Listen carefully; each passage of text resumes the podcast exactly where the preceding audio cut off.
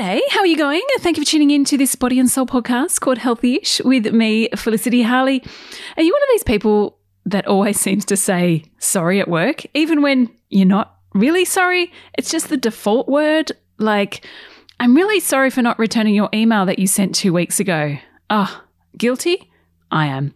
Well, Téa Angelos is the founder and CEO of Smart Women's Society and author of Smart Moves. And she joins me via Zoom today to share some handy tips on navigating common and tricky work situations, including always defaulting to that damn word of sorry. Anyway, if you do want more from Téa, she is up on Extra Healthy Ish, where we talk about the intricate balance between well-being and work.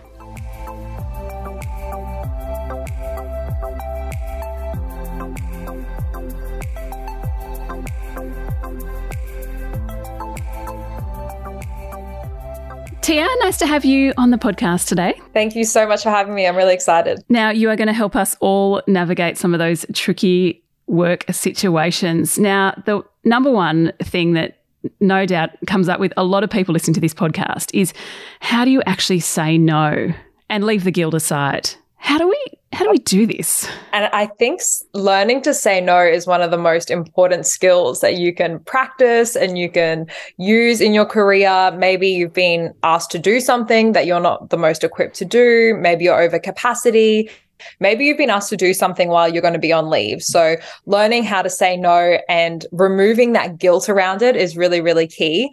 Um, so, my t- tips for that one is be polite. You don't need to over explain yourself. You can simply say, I'll be on leave that day. I can't assist you, or I'm over capacity right now. Do you want me to reprioritize my work? Being really confident in your response and firm if you have any pushback is really key. And knowing that you're setting a boundary around your work to protect your time and energy. So reframing it as that will help you remove the guilt around saying no. It's hard, isn't it? Especially in a, a situation where, it, well, it's to your boss rather than perhaps your co-workers because sometimes it's easier saying no to a co-worker oh sorry i can't do it right now you know you can make a bit of a joke about it but when it's your boss it's a whole different level Absolutely. And that's why, as I was saying before, when your boss asks you to do something and maybe your plate's already full, the best way that I suggest responding is saying, I, I am at capacity right, right now. Would you like me to reprioritize what I'm currently working on to prioritize this task instead? So saying to your boss that you do have a full plate, but you're saying that if I can reprioritize my tasks, I can do it. So I, I think that shows yeah. your boss that you are quite open to doing the task. You're not just saying, no, I don't have time for you. Um, and looking at it in terms of priority is a great way to get around that. I know, because a lot of us, well, me included, would think, oh, but they're going to, you know, they're going to think that I'm incapable, that I can't manage, that I'm not doing my job. You know, there's, there's all these stories we tell ourselves, which probably aren't true. So reframing it is a great idea. Now, the other thing a lot of us do, especially women, I, I you know, will say women do this, is to stop apologizing. I mean, a lot of us say, "Oh, sorry. Oh, sorry. I'm sorry." How do we how do we get better control of this? It is such an overused word. And I think for a lot of people, and women especially, we tend to default to saying, I'm sorry, even when we haven't done something wrong or it doesn't warrant an apology. So my first step would be shifting your language. So instead of always saying, Oh, I'm sorry, or I apologize, change your language to phrases such as, Thank you for your patience, or great pickup. I'll make that change now to the report. So, changing those simple things to a sense of thank you or thanks for picking that up. I'll make that change. It makes you feel a lot more confident and it'll help you stop stopping over questioning yourself as well.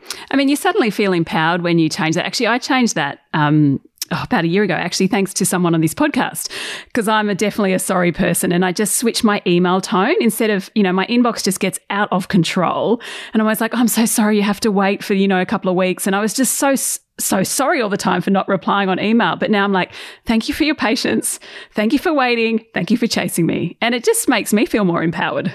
Absolutely. And it's the tiniest little change, but it does. It makes you feel so much more confident and so much more less like you're always in the wrong. And I think that can create a real sense of always feeling like you're not doing enough or not good yeah. enough. And we'll make the comment as well that be really clear when apologizing is appropriate and in the work sense like take ownership of your mistakes as well. So that if there is a scenario where you have done something wrong or you have made a mistake take ownership of it offer a genuine apology and ask for feedback as well so you can improve for next time. Yeah feedback's a good thing because it's not something that we were really taught to ask for when we were growing up. And you know sometimes you have to you know be strong and, and leave your ego aside when taking feedback but it can be so useful when you actually get it Exactly. And that's the best way to learn as well. Like I'm a big advocate for making mistakes and failing. And that's the best way that you can learn and learn new things. What's a big mistake you've made in your career that you've overcome? Oh, sorry, I put you on the spot there. I was like, oh, you know, I like the way that you're, you, uh, you know, I, I, find your answers really useful. I'm like, oh, how are you? How do you deal with these mistakes then yourself? Yeah, and I think now, especially being a business owner, I think the rate of failure and the rate of mistakes are pretty much daily. I'm always constantly like if I send an email out and it doesn't have the correct name to someone or um, a critical failure, something's happened with our website or our backend, or like I'm always making mistakes. I'm always failing. I could probably list probably 10 things that have happened in the last two hours this morning. um, I think for me, yeah, I think I've just learned to embrace it so much now that I try not to dwell on different mistakes. And yeah, the best example I can think of right now is we sent out an email blast to 30,000 people and it all had the same name to this, like to, it had one person's name oh. sent to 30 people. So it was just so embarrassing. I was mortified. Oh, um, yes. And I think I just if anyone responded, it's just taking ownership of that and saying, sorry, I don't know how to use my email software correctly and just yeah. taking ownership of that and moving on with it. I think I used to have a really big issue with dwelling on my mistakes and kind of putting myself down and saying, oh, you suck. Like, it's all your fault. You didn't do this properly. But I think now it's, yeah, I've learned to more embrace it and say, okay, well, for next time, I know that I need to double check that. So, yeah. what is the learning I can take out of that mistake to keep propelling me forward? And I think owning up to it. I mean, the other thing that you just made a point there that I think is a great one is, is owning up and taking ownership and saying, yep, I did this. Mistakes happen. It's human. Let's learn from it. That won't happen again. You won't email everyone the same email with the same name and move on. Exactly.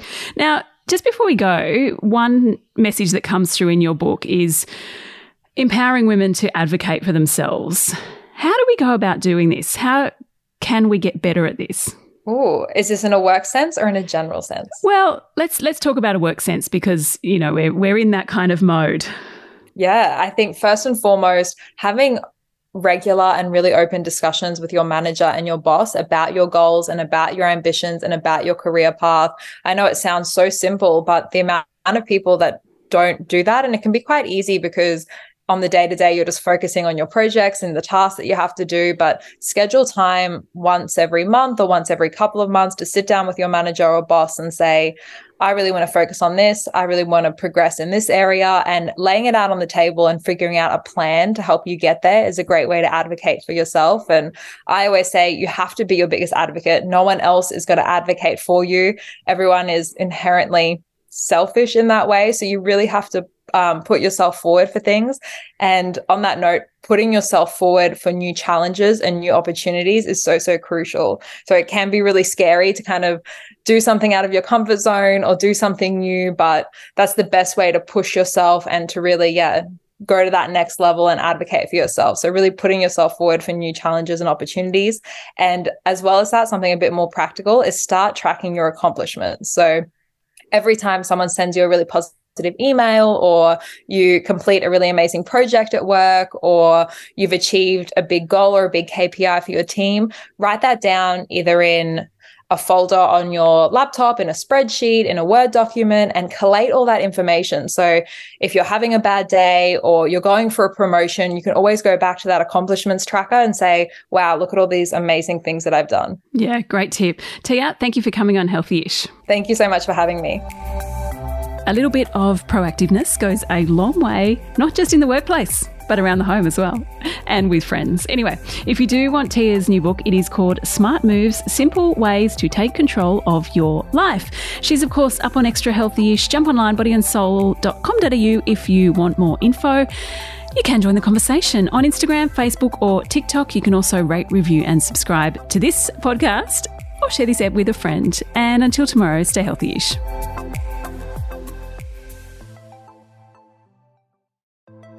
Hey, I'm Felicity Harley and I host Healthyish, where we chat to experts, influencers, and people in the know from around the globe to arm you with the knowledge to make healthier decisions for your mind, body, and soul. I think if we're going to be focusing on health, like sleep is probably the biggest component Oh, of that. I, I think sleep is the cornerstone. Like choose the harder option because I've never woken up and gone, I regret that run that I went at 4 a.m. I've never done that. Search for Healthyish and Extra Healthyish wherever you get your podcasts.